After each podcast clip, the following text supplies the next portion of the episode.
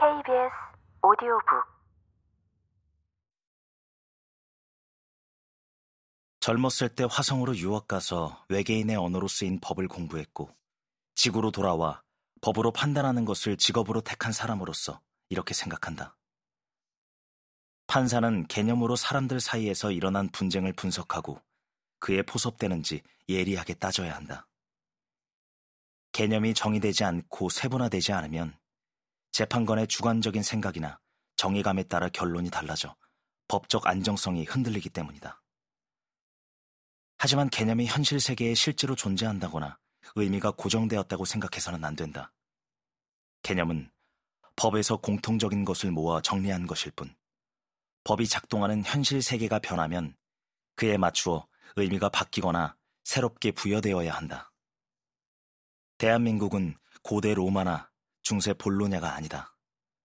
모름지기 법과 법학은 당대의 사회 문제를 해결하기 위한 수단일 뿐이다. 법을 적용하려고 또는 법조인에게 알량한 법률 지식을 뽐내라고 시민이 다투고 재판하는 것이 아니다.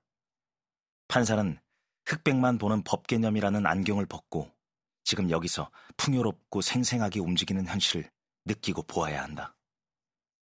그리고 기존 개념과 법리에 따른 결론이 양심과 정의감에 비추어 부당하면 판사는 법 원리와 신념에 따라 새로운 개념과 법리를 만들어야 한다.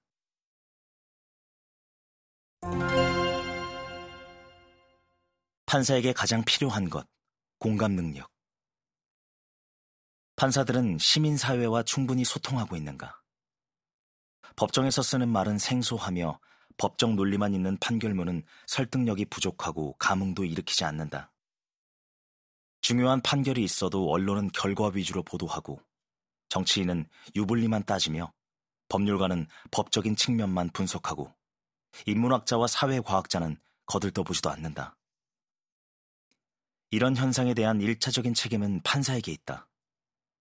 사람은 어떤 일에 부딪히면 감정이 먼저 일어나지 논리가 앞서지 않는다. 논리를 중시하는 판사도 마찬가지다. 판결은 사람에게 답변하는 것이기 때문에 법적 논증은 필수적이지만 감정에 호소하고 설득하는 것도 꼭 갖추어야 한다. 재판이 마음에 와닿으려면 왜 이 사람이 이런 일에 빠져 법정에 올 수밖에 없었는지 따뜻한 가슴과 섬세한 눈으로 보아야 한다. 바로 인문학적 성찰이다. 혹시 사회 구조적으로 문제가 있는 건 아닌지 크게 볼 줄도 알아야 한다. 바로 사회과학적 분석이다. 지금 우리나라 판사에게 부족한 것은 법률 지식이 아니라 인문학과 사회과학이다. 인문학자와 사회과학자는 우리 재판 사례도 소재로 삼아 분석하고 연구해서 서구에서 배운 이론이 맞는지 살펴야 한다. 우리나라 법과 재판을 모른다는 게 자랑거리는 아닐 것이다. 언론은 인문학적 성찰과 사회과학적 분석이 담긴 판결문을 소개하고 교과서에도 실려서 재판이 시민에게 가까워지는 날이 오기를 고대한다. 화성에서 돌아온 판사의 가장 큰 문제는 동네 사람과 공감하고 소통하지 않은 채 개념과 법리만 말하는 것이다. 유학 보낼 때 현자로 돌아오길 기대했는데 공구만 만지작거리는 법률 기술자로 온 것이다. 오늘도 시민은 판사가 말을 들으려 하지 않고 자기 말만 한다고 불평한다. 판사가 당사자를 의사소통의 상대방이라고 생각하며 말을 들어주고 공감할 때 법정은 진정한 의미에서 소통의 장이 될 것이다. 공감은 감정이입을 통해서 다른 사람과 같이 느끼는 감정이다.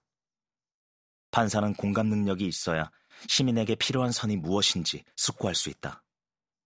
이런 점에서 20세기 최고의 정치 철학자로 불리는 한나 아렌트가 아무런 죄의식 없이 유대인을 학살하는 데 관여한 아돌프 아이히만에 대해 평가한 것을 개념에 파묻힌 판사는 곱씹어 봐야 한다.